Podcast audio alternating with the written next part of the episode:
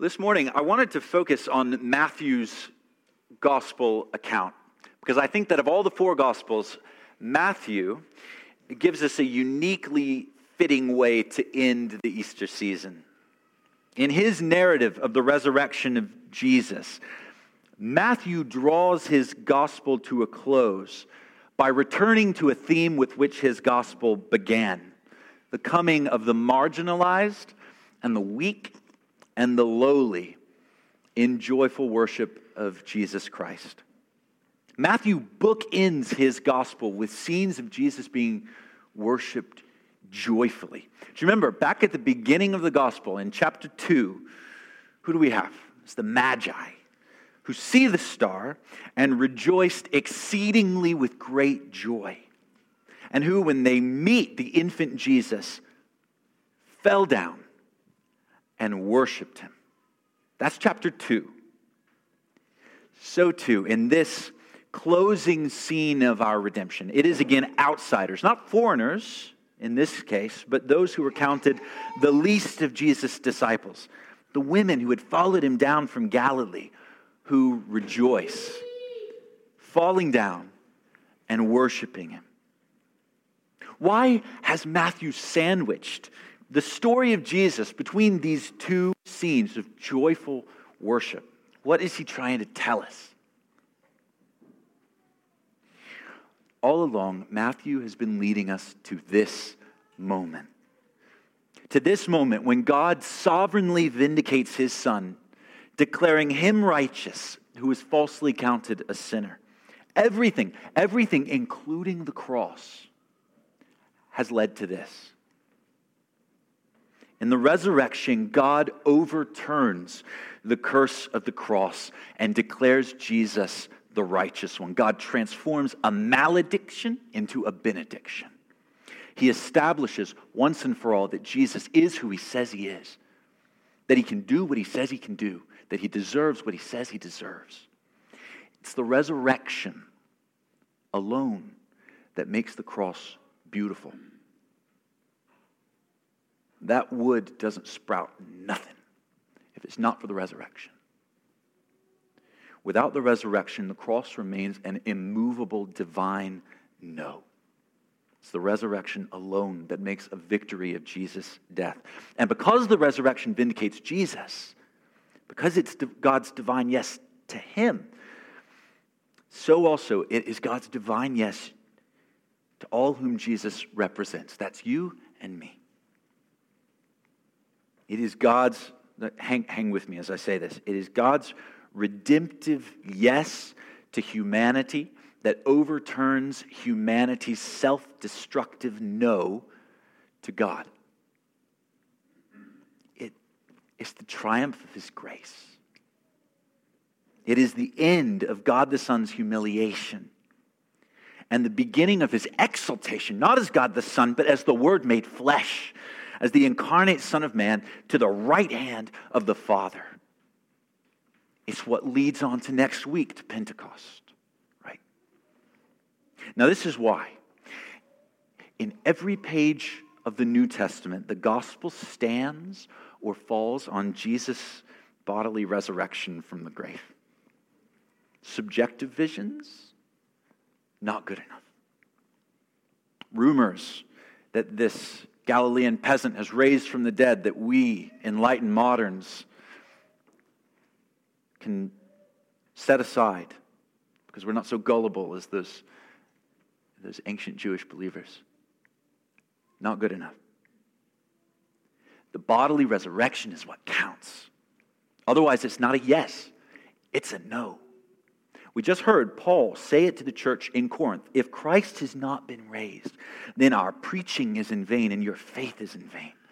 I should not be up here. You should not be there. Christ has not been raised, your faith is futile, and you are still in your sins. If Christ has not been raised, and we therefore have hope only in this life, we are of all people, we Christians are most to be pitied if Christ has not been raised. But if he has been raised, then it changes everything. It must change everything because it means that a first century Galilean peasant accomplished what Silicon Valley's wealthiest venture capitalists have emptied their deepest pockets trying to do. He defeated death. The resurrection means the beginning of the end of the old creation of death and decay and the inauguration of the new creation that God has purposed from eternity. It is, it's the whole storyline of the Bible, all this coming to a head in an empty slab of rock. You and I, like these women and like these guards, we live in the overlap of these two ages. Our, our kind of Christianese for that is the already but not yet. God's inaugurated but not yet consummated new creation. And Matthew invites us to peer into the garden ensconced tomb where Jesus' crucified body had been lain, to witness the dawn of God's new creation. We see this dawn triggered in an earthquake, this massive seismic event. The word there is seismos. Okay? It's this massive seismic event it's the third and final of those events that we get in Matthew's gospel. You get one of these tremendous seismic events when Jesus stills the storm in chapter 8. We get another immediately after Jesus yields up his spirit on the cross. You know, the rock breaks. And this is the third and final of these earthquakes. Now, to Matthew's readers, who probably more than most of us, myself included, had the benefit of these biblically saturated imaginations. This was a clear hint that the apocalyptic day of the Lord, to which all the Old Testament prophets looked forward, that day,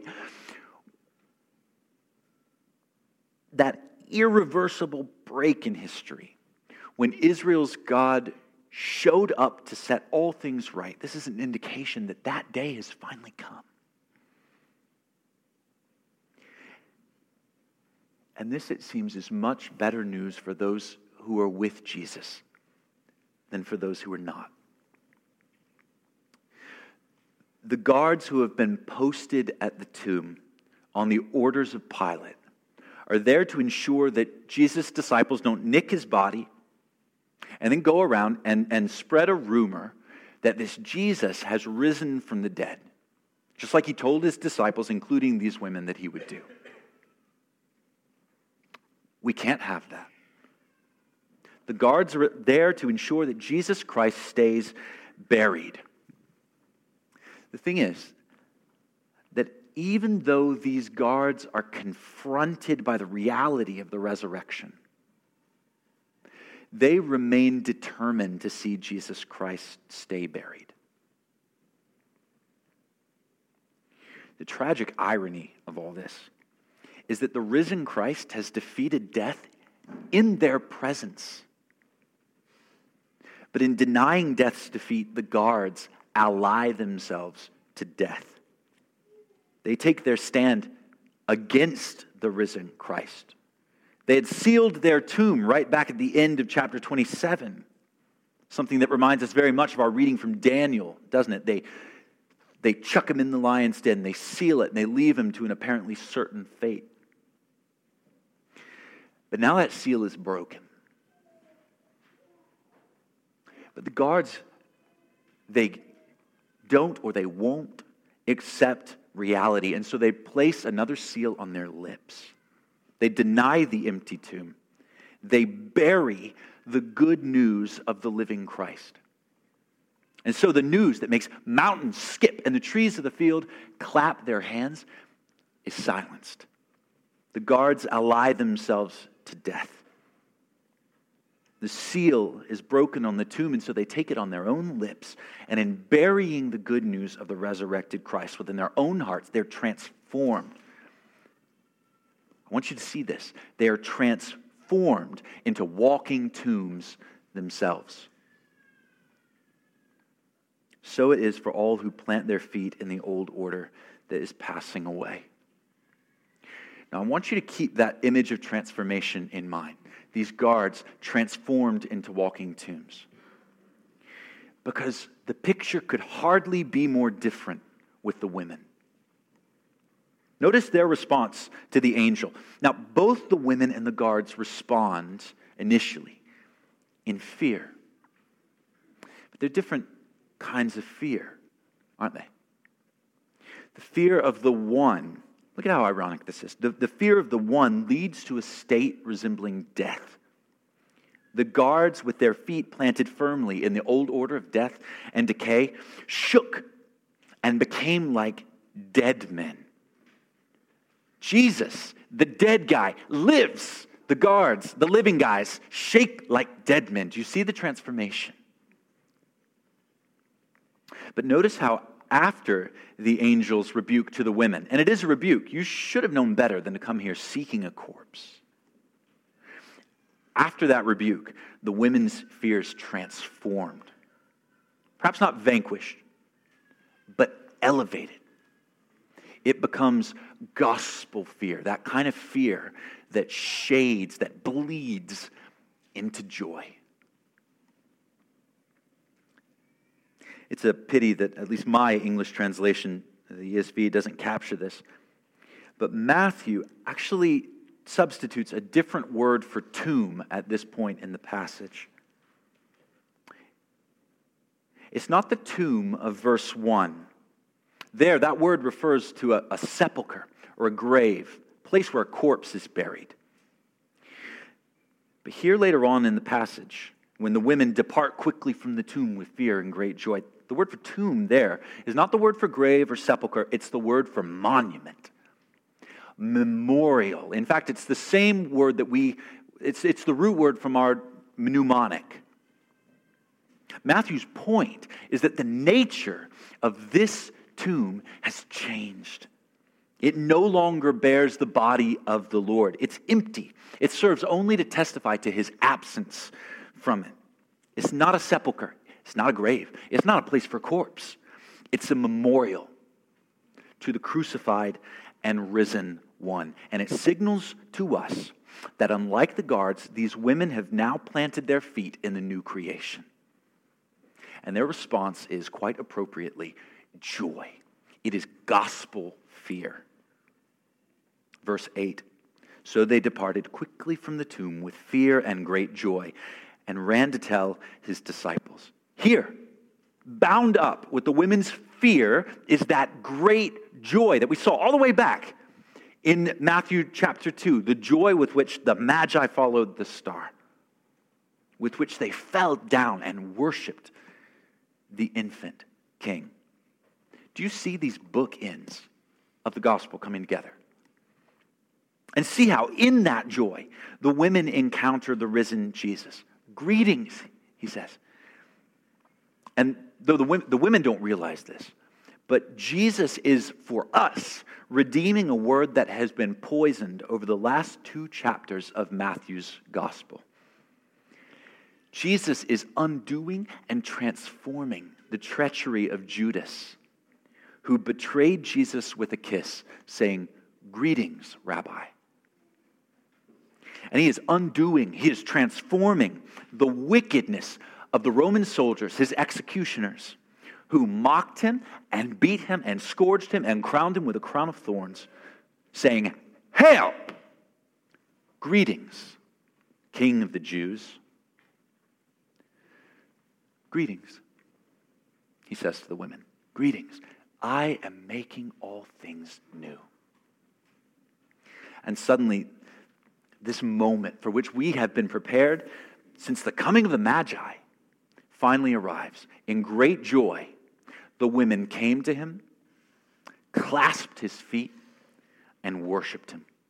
And the dawn of God's new creation, this point towards which Matthew's whole gospel account has been tiptoeing, is now revealed in its fullness the one whom they sought, Jesus, who was crucified, is risen. So, where does that leave us? Well, it leaves us on a precipice leaves us on a, a mountaintop, a high crag, looking down on the only two possible ways there are to respond to this news. We often hear about the Great Commission, right? Matthew uh, 28, 19 and 20. Go therefore, make disciples of all nations, baptizing them in the name of the Father and of the Son and of the Holy Spirit, teaching them to observe all that I have commanded you. But here, we see two great commissions. We see the one of Matthew 28, 19, and 20, where the news of the risen Christ is lifted high. But in the conniving of the soldiers and the chief priests, we see another great commission a phony charge to bury the news that the king, the son of David, is risen. Now, here's what I want you to see. For Matthew, which of these two great commissions you are obeying? Whether you are in your heart of hearts heralding the resurrection or burying it is not just about what you say. It's not about less than that. But it's not just about what you say, it is also about how you are being transformed as a result of the resurrection. Remember, those two images of transformation we've already seen. Matthew gives us those two contrasting uh, images of transformation. We've seen on the one hand those guards these men who, by taking the seal of the tomb on their lips, are transformed into walking tombs. And we've seen, on the other hand, the empty tomb itself transformed from a sepulchre, a grave for a dead body, into a memorial, a monument to the risen Jesus. And now, the question that Matthew is asking is just this Which transformation do I resemble? How are we even supposed to answer that question? Well, think about what a sealed tomb is. What's the purpose of the seal? It's there for two reasons so that no one gets in, and so that nothing gets out. So, if you want to know whether your heart resembles the tomb, here is a diagnostic question Is my stuff getting out? Am I healing from my hurts? Am I yielding my grudges? Am I, am I someone who is forgiving? Am I extending the mercy of Jesus? Is my stuff getting out? I'm a, I'm a novice, novice fan of the philosopher Albert Camus. Um, I'm reading right now through his 1951 essay, The Rebel mostly because it looks pretty good on my shelf. But the, but the other day, I'm reading like a, a paragraph at a time through Camus' little book, and the word seal jumps out at me off the page. Camus is describing in this paragraph what it feels like to resent someone your husband, your wife, your mother, your father your children, your boss. And here's how Camus describes resentment resentment, he says, is auto intoxication. And this is how he glosses that. He says, resentment, the auto intoxication of resentment, is the evil secretion in a sealed vessel of prolonged impotence the, the evil secretion in a sealed vessel of prolonged impotence. Picture this kind of bile producing organ locked in a sealed alabaster flask that just keeps producing bile and laying it up and storing it up with nowhere to go. Now, this, this strikes me as a good diagnostic question. for everyone. Is there a moment in your life? I know that there are moments in mine. Is there a moment in your life, in your marriage, with your kids, with your boss, from which you feel chronically powerless to heal?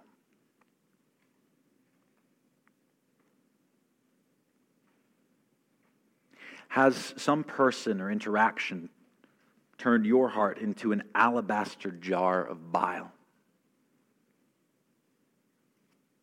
Now, Camus described anyone who could say yes to these questions. And like I said a second ago, at some point, every one of us can say yes to that question. Camus described anyone who could say yes to those questions as a sealed vessel. Now, that may seem a little harsh. Camus is a philosopher, and just occasionally philosophers say kind of silly things. The, the, the thing is, this resonates with Matthew's description of those who plant their feet in the old creation. If my stuff can't get out of my heart, if my heart is, like Camus said, a sealed vessel, this alabaster jar where bile just keeps getting produced but doesn't go anywhere, then how could Jesus possibly get into it? But this is exactly why Matthew makes the Great Commission to consist not only in what we say about the resurrection, although it does consist in that, but also in what we are being transformed into as a result of the resurrection. To be a Christian is to proclaim that the great seal has been broken. Yes, but it is to do so in a world of sealed vessels as people whose unenterable hearts Jesus Christ has entered. And there's more. Because Jesus gets in, our stuff gets out. He breaks every seal. We're no longer sealed vessels. We're no longer hostages to our histories in the old creation. Far from it. We are people who plant our feet in a new creation. Now, I'm not for one second minimizing any of those hurts or wounds. Not for one second. But I'm saying that by virtue of the resurrection, we are a people that looks to the one who transforms all hurts and wickedness into occasion for joy. Jesus transformed the backstabbing of Judas. Greetings. He transformed the mockery and the scorn of his executioners. Greetings. And as with the women in the garden, he takes our tears and our sorrows and our burdens, and he says, Greetings, I am making all things new the gospel says that through the risen Son of David, the God who created you has broken the great seal once and for all, and that his conquering grace is such that against it no seal can stand, however carefully we guard against his intrusion. His grace triumphs. He will have you for his own. He will have you to transform you and redeem you and heal you. He will redeem and transform and plant you in the new creation. It doesn't mean that we will ever totally be uprooted from this old creation on this side of glory. What it means is that our feet will be planted in a new place in His kingdom. And as He does this, He will be transforming us who were once dead in our transgressions into living monuments to the risen Jesus. People whose hearts well up, not with bile, but with streams of living water. More on that next Sunday. And all of this is so that we, like the Magi, like the women, may come into the presence of King Jesus, fall at his feet,